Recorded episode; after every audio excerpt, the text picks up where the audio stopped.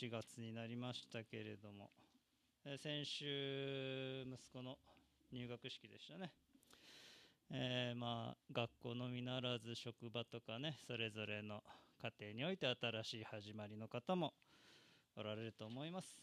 今日もまた、えー、新しい心で主を共に賛美しましょう。では前奏のうちに心を静めましょう。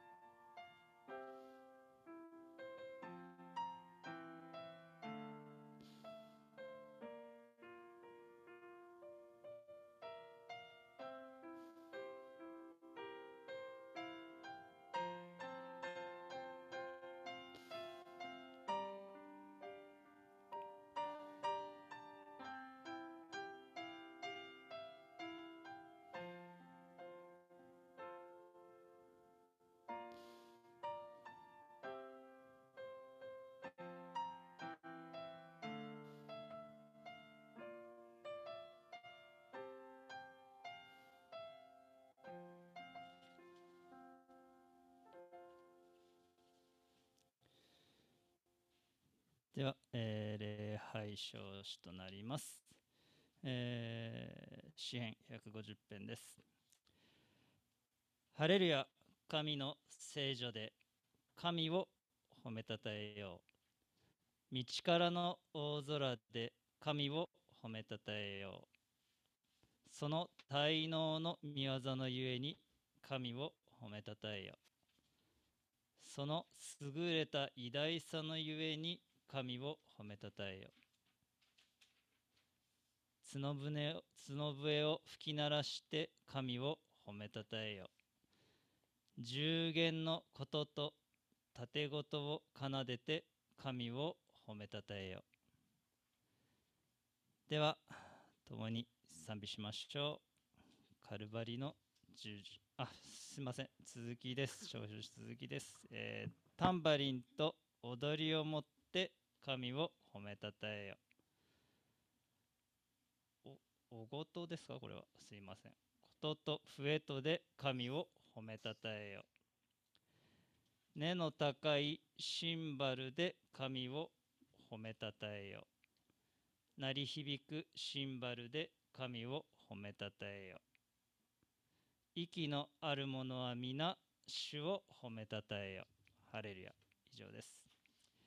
えー、では共に主を賛美しましょう。カルバリの十字架です。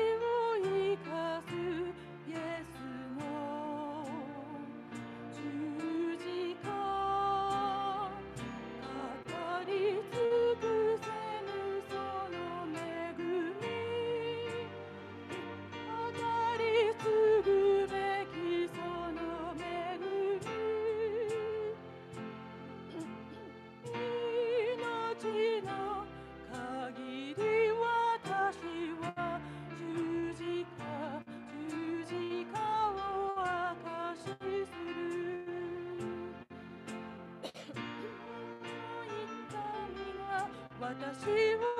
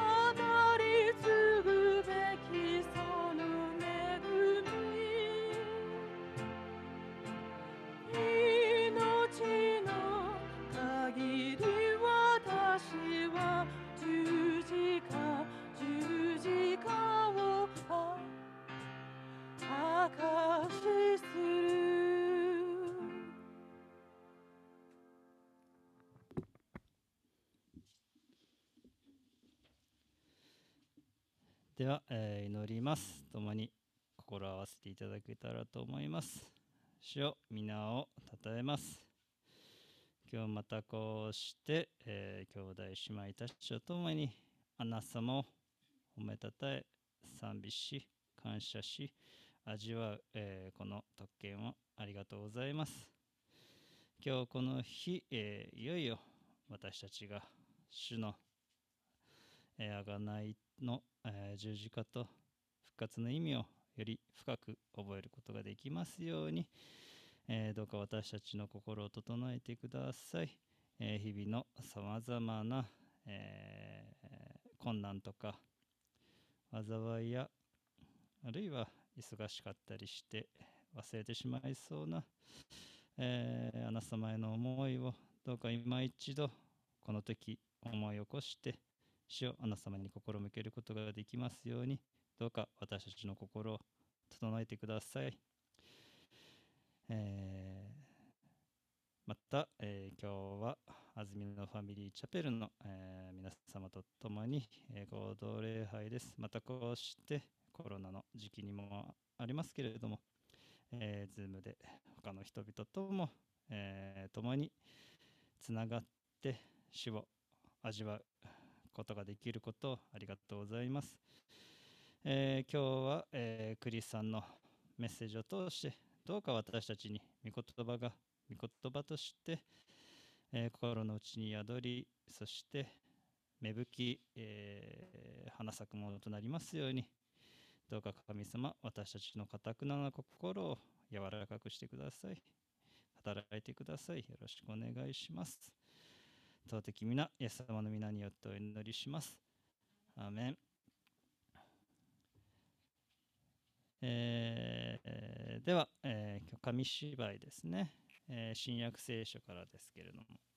では、えー中村姉妹に、えー紙芝居を読んでいただきます。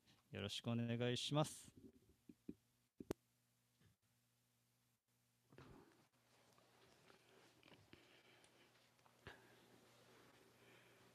すべてが終わった。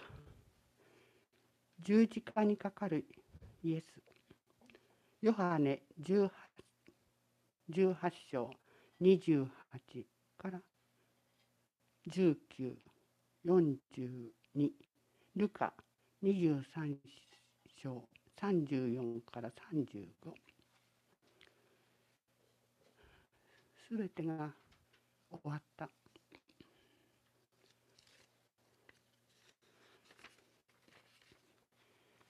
ユダヤの教えの先生たちはピラトという役人に「イエスは危険だ王様になりたがっている」と言いました。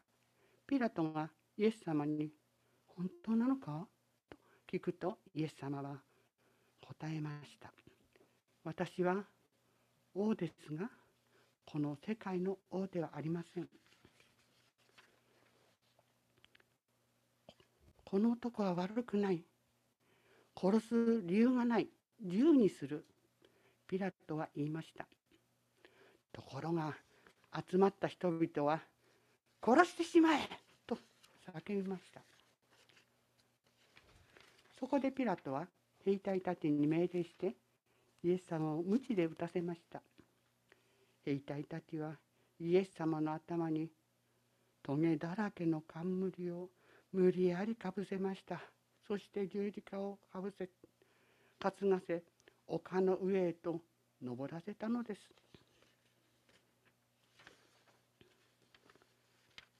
丘に着くとローマの兵隊たちがイエス様の手と足に釘を打って十字架につけました。イエス様の十字架は悪いことをした2人の犯罪人の間に高く立てられました。お昼ごろ空が暗くなりました。イエス様の弟子たちはみんな泣いていました。ユダヤの教えの先生たちは笑って言いました。他の人を救ったのに自分は救えないのか。イエス様はおっしゃいました。父よあの人たちを許してあげてください。イエス様が亡くなる時に時が近づきました。イエス様は目を閉じて全てが終わった。とおっしゃいました。イエス様は私たちを愛して十字架にかかってくださったのです。イエス様に従っていたヨセフという人がイエス様の体を新しいお墓に入れ大きな石を転がして蓋をしました。長い悲しい金曜日が終わりました。おしまい。アーメン。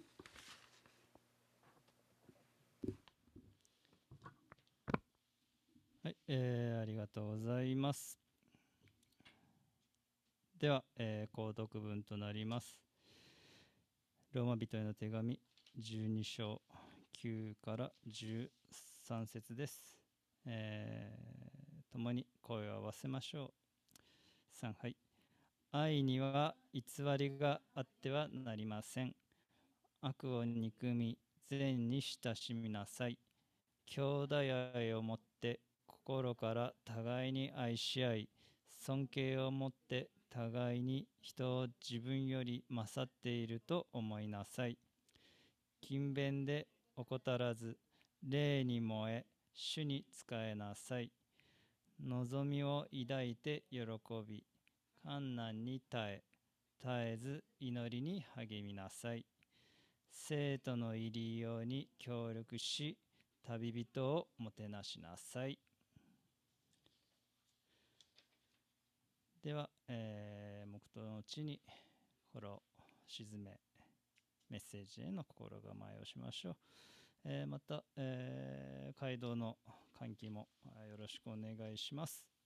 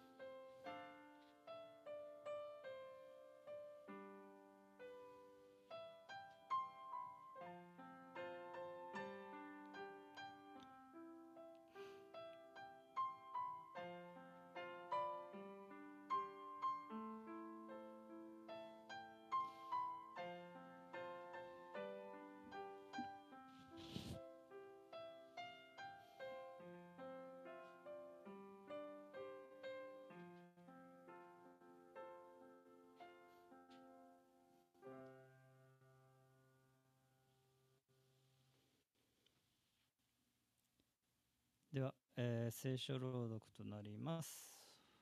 本日の朗読箇所は、創世記1章24節から31節です。では、お読みいたします。神は仰せられた。地が種類に従って生き物を生ぜよ。家畜や這うもの、野の獣を種類に従って、そのようになった。神は種類に従って野の獣を、種類に従って家畜を、種類に従って地のすべての這うものを作られた。神はそれを見てよしとされた。神は仰せられた。さあ、人を作ろう。我々の形として、我々に似せて。彼らが海の魚、空の鳥、家畜、地のすべてのもの、地を這うすべてのものを支配するように。神は人をご自身の形として創造された。神の形として彼を創造し、男と女とに彼らを創造された。神は彼らを祝福された。神は彼らに仰せられた。埋めよ、増えよ、地を満たせ、地を従えよ。海の魚、空の鳥、地を這うすべての生き物を支配せよ。神は仰せられた。見よ、私は全地の上にあって、種を持つすべての草と、種を持って実を結ぶすべての木をあなた方に与える。それがあなた方の食物となる。また、地のすべての獣、空のすべての鳥、地を這うすべてのもので、命の息のあるもののために食物としてすべての緑の草を与える。そのようになった。神はお作りになったすべてのものを見られた。見よ、それは非常に良かった。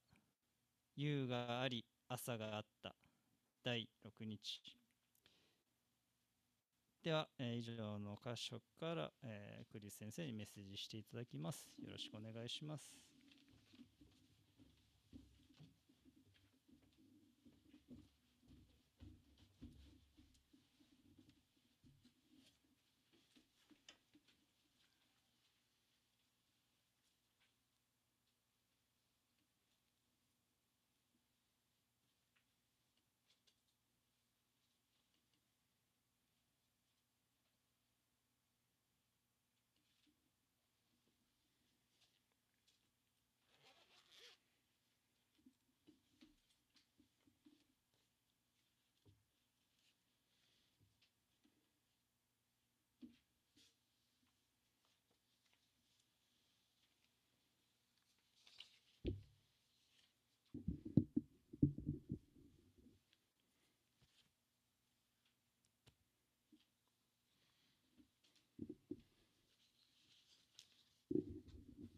あ皆さんおはようございます。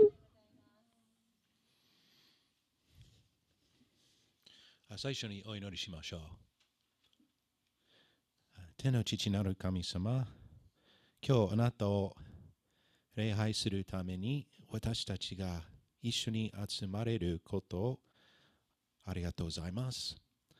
あなたの真理へ私たちの心を開いてください。私たちの人生、生活の中で、あなたの真理を実際に活用できるように助けてください。イエス様の皆によってお祈りします。アメン。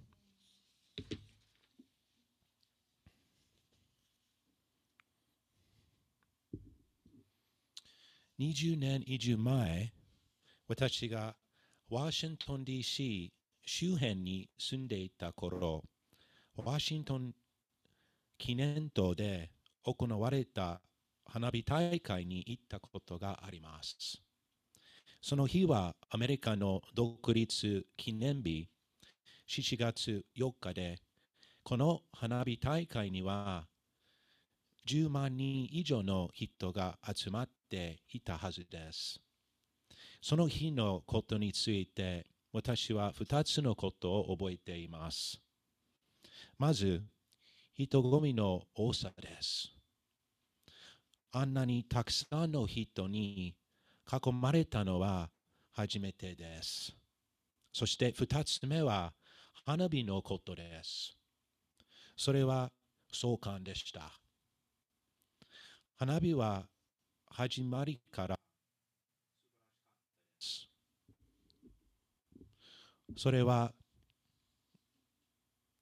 そしてどんどんすごくなり私が今まで見た中で最高のグランドフィナーレで幕を閉じました。この経験は一生忘れることはないと思います。創世記の第一章は華やかな花火のようなものです。創世記の記録は1日目から素晴らしい形でスタートします。そして今日見ていく創造の最終日に至るまでどんどん盛り上がっていきます。第6日目は神の創造のグランドフィナーレです。創世記一章24節から31節を見てみましょう。この聖句によると、6日目に神様が最初になさったのは、陸上の動物を創造することでした。24節から25節には、神様が創造された生き物のいくつかのカテゴリーが挙げられています。神様は家畜、地面を移動する生き物、そして野生の動物を創造されました。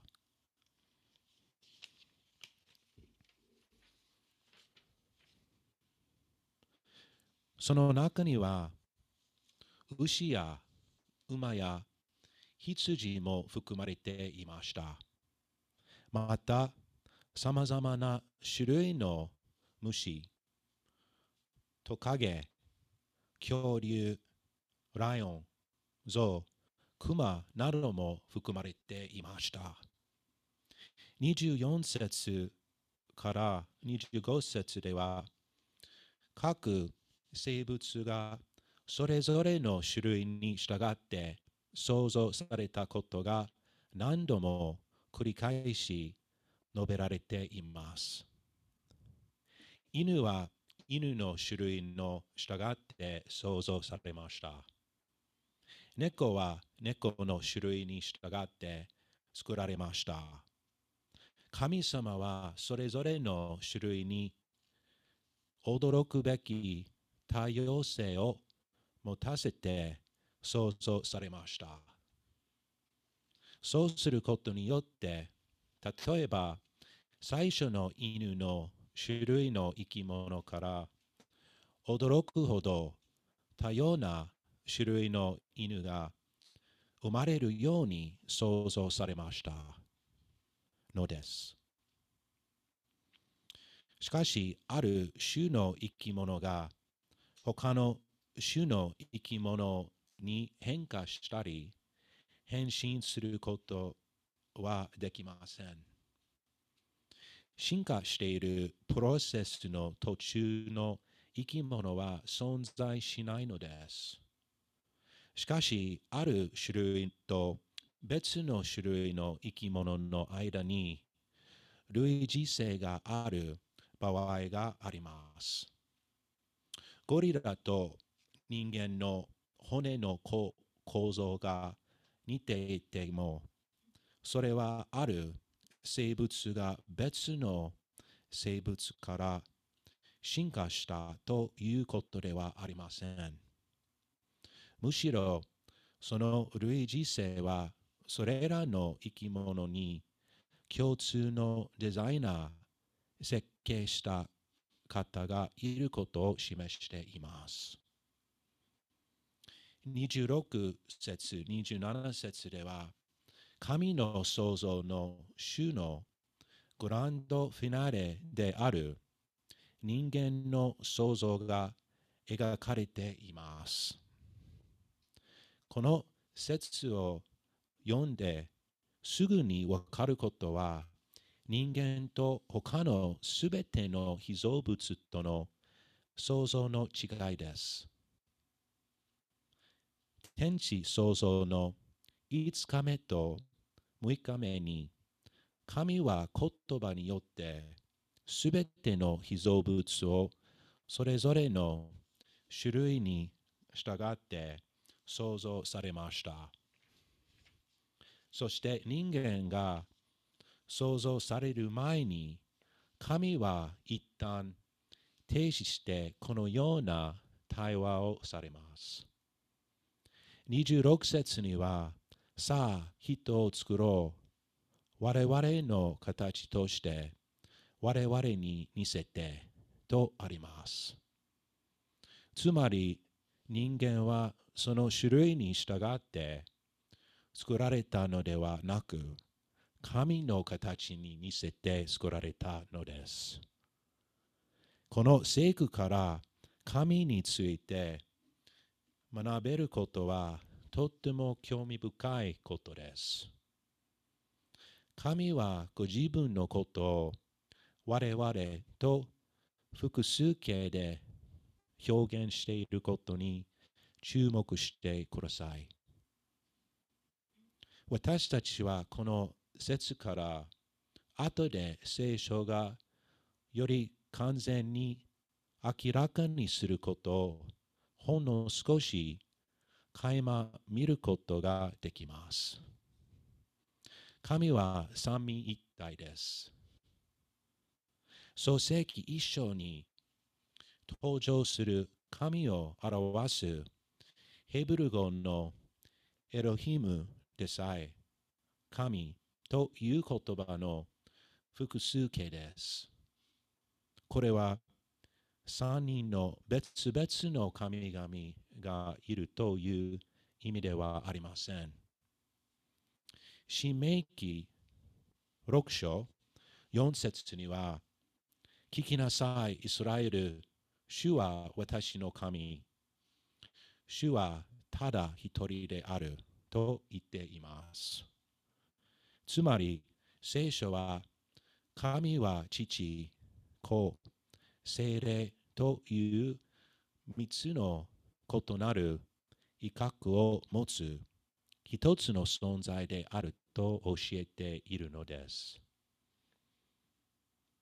創世記一章には、父なる神と精霊が創造の技に携携わったことが記されています。ヨハネ一章一節から三節では、ここの節で言葉と呼ばれている神の子もまた創造に関与していたことを明らかにしています。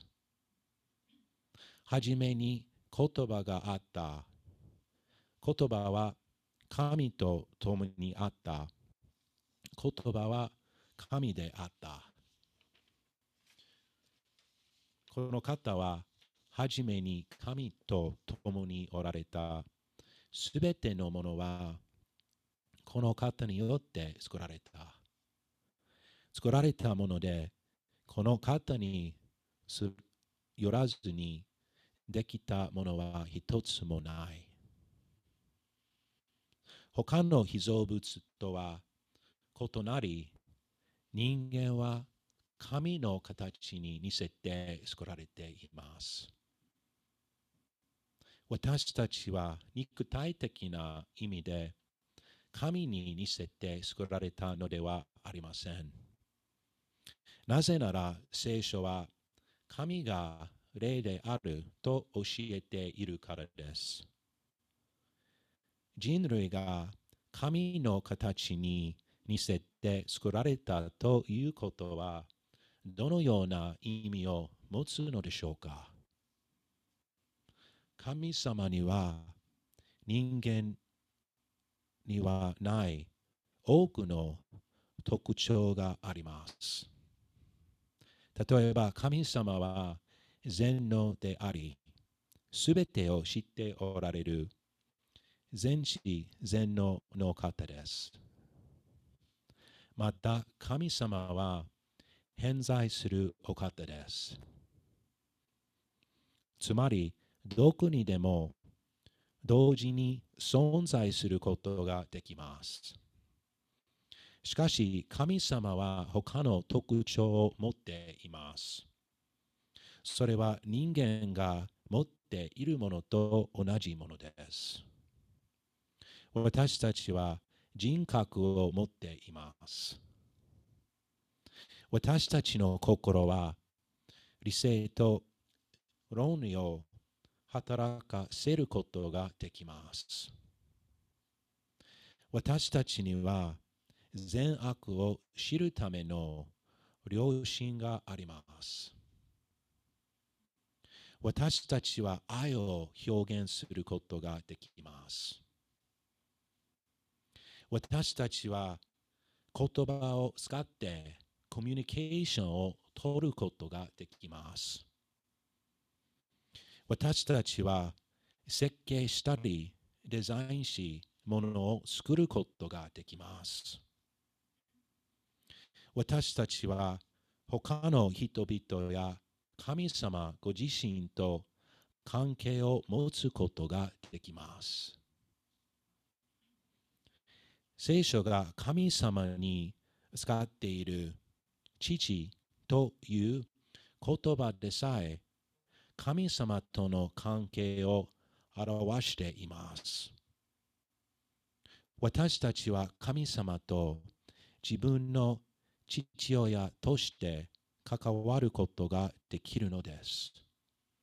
そして神様を愛し、礼拝することができるのです。これらの特徴はすべて私たちが根本的に他の被造物とは違うものにしています。人間はユニークな存在なのです。人間が神の形に似せて作られたということは人間が特別な存在であるということを意味しています。一人一人の人間にはものすごく価値があります。もし人類が一つの単純な生物から自然に進化したのであり、多くの進化論者が主張するように、私たちが神の形に似せて作られたのではないとすれば、人類には何か本当に特別な価値があるわけではないことになります。非常に高学歴高学歴な人たちの中には、このような考え方をしている人たちがいます。アメリカの元最高裁判所長官オリバー・ウェンダル・ホームズはかつてこのように言いました。マントヒヒや砂粒が持つのと異なる重要な意義や価値を人間に与える理由はないと私は思う。また、アメリカのプリンストン大学の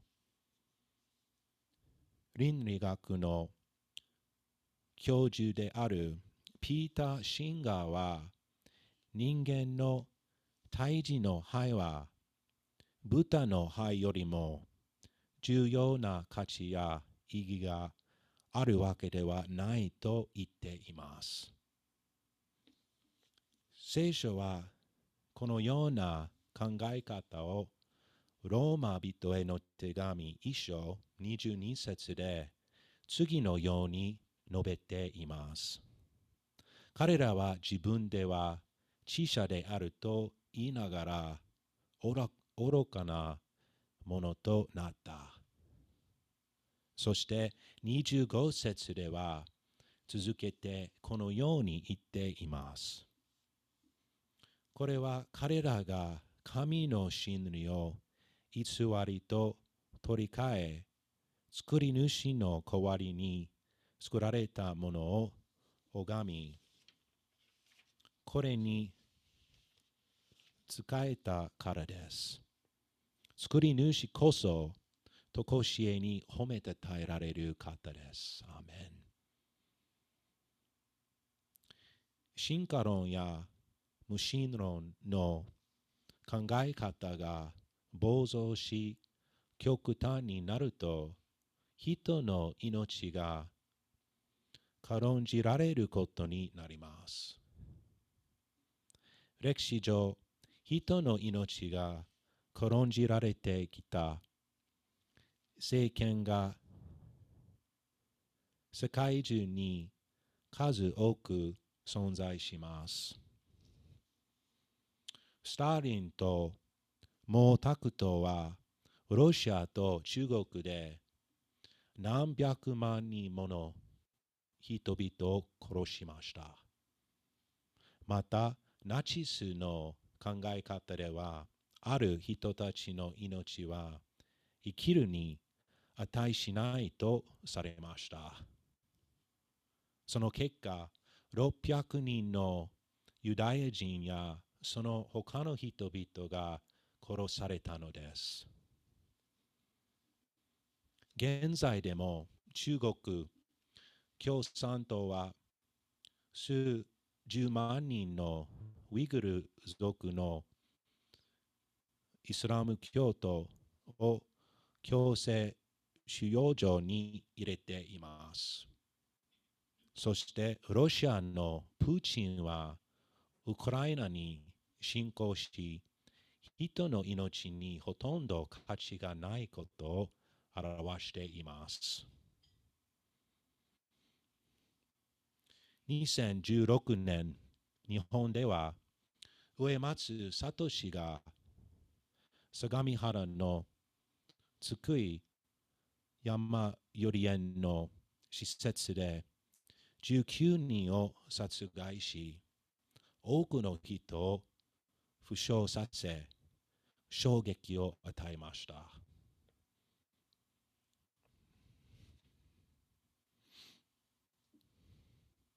なぜ彼はそんなことをしたのでしょうか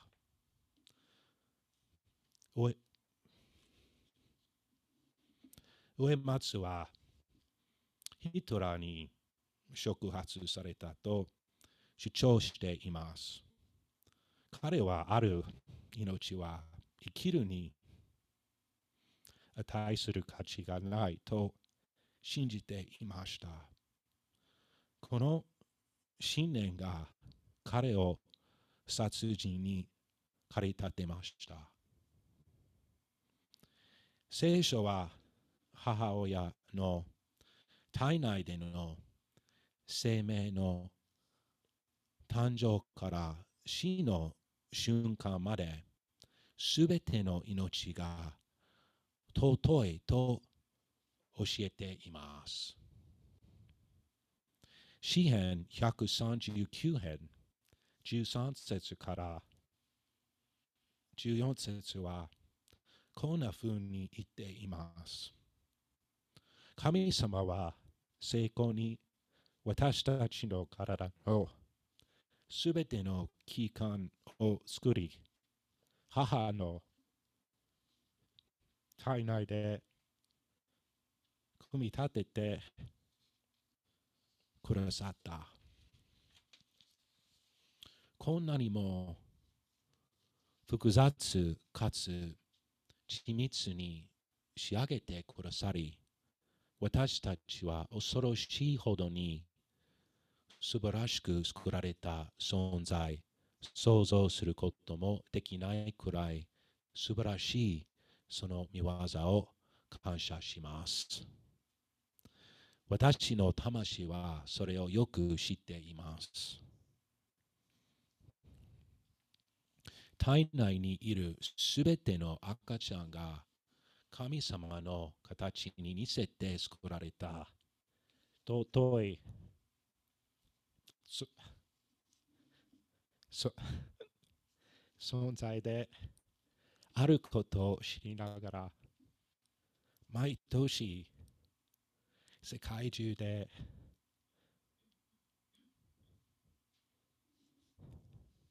な何百万人もの赤ちゃんが超絶されていることに神がどれほど悲しんでおられるかを考えてみてください。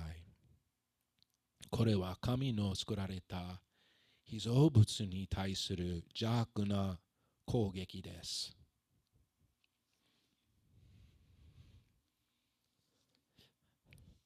創世記一章27節に神様は人間を男と女として創造されたことが記されています。悲しいことにこの真理でさえも今日の世界では攻撃を受けています。ある人たちは性別な流動的で変わりうるもの決まっていないものだと考えています。だから人は男性から女性あるいはその逆へと変化することができるのです。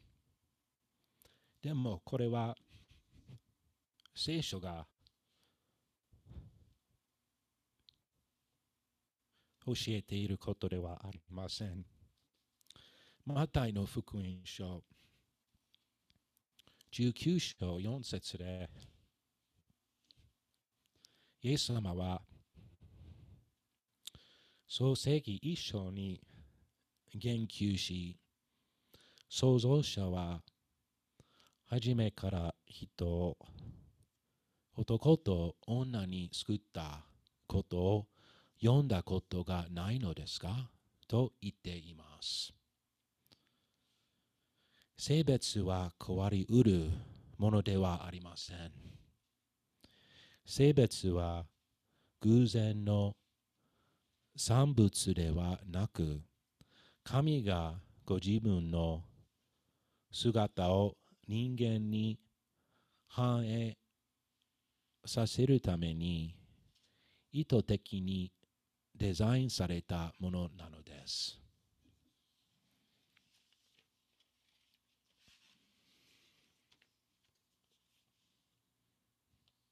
創世記一章28節には神様が人類に与えた責任が書かれています。神は彼らを祝福して言われました。上も増えも増えよ。地を満たせ。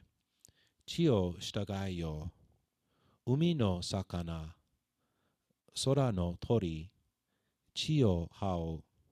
すべての生き物を支配せよ。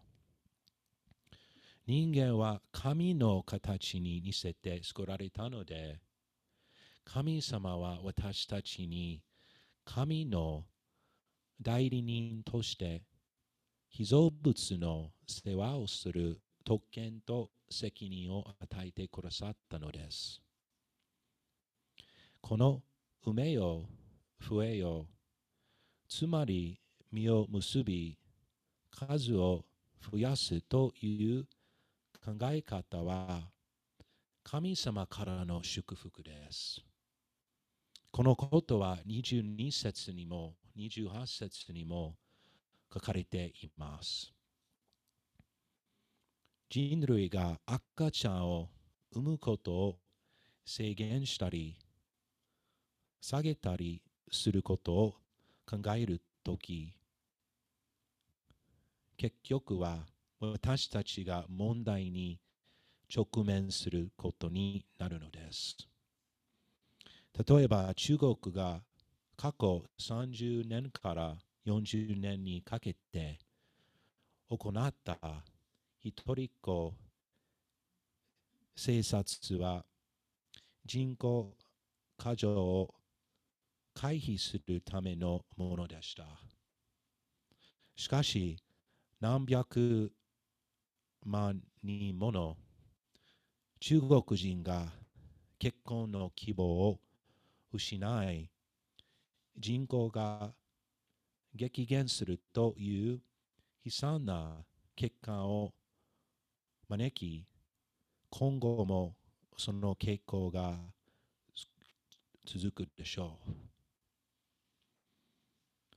神様は私たち全員に神様がお作りになったこと、人間を、お世界を大切にする責任をお与えになっています。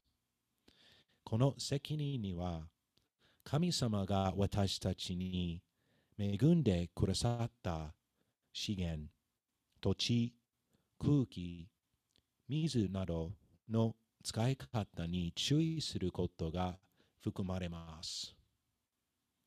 私たちは人々のニーズと地球のニーズのバランスをうまく取ることが大切です。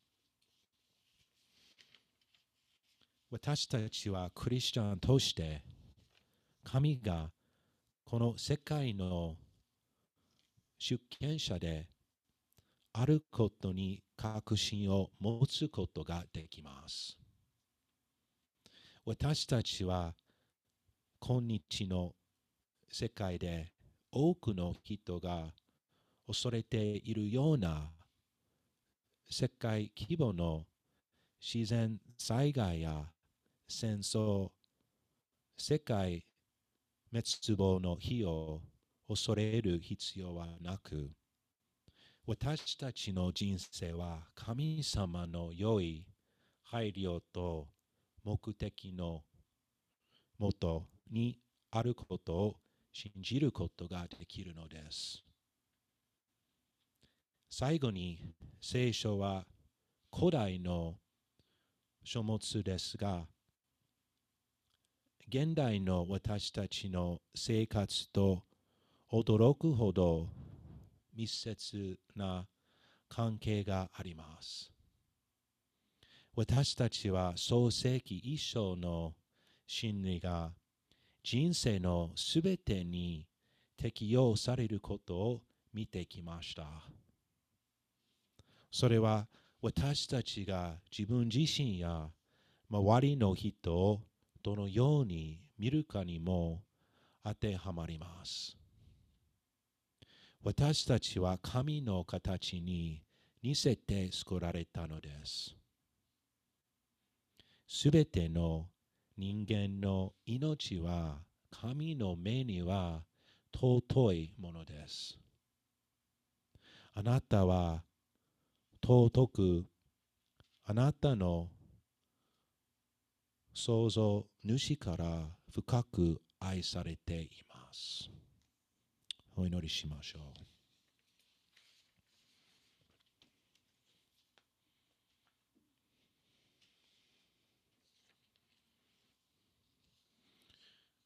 天の父なる神様、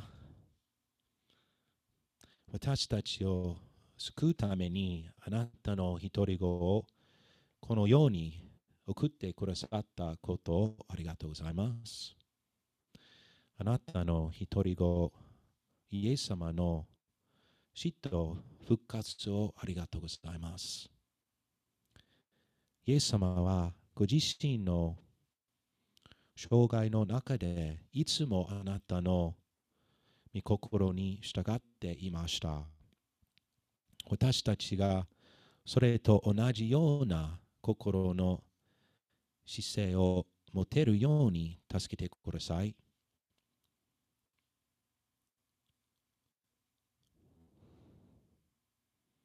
今週、1週間を過ごす中で私たちを導いてください。イエス様の皆によってお祈りします。アーメン。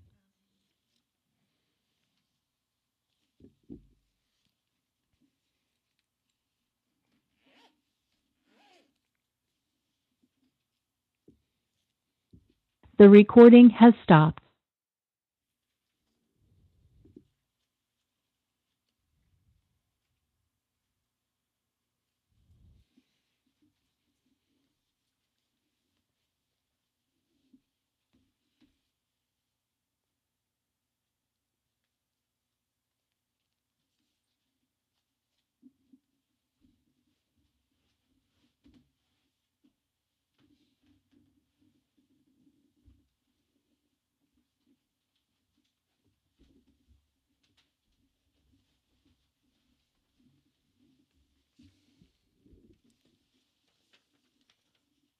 えーありがとうございました。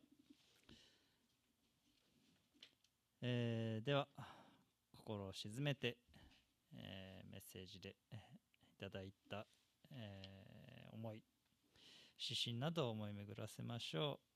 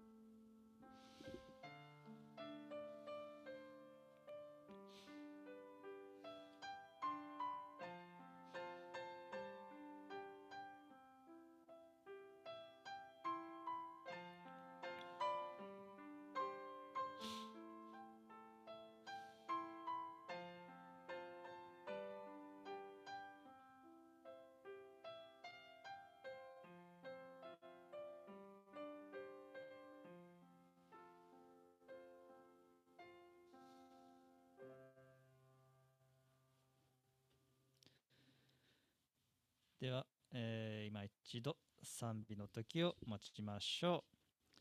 静まって知れ。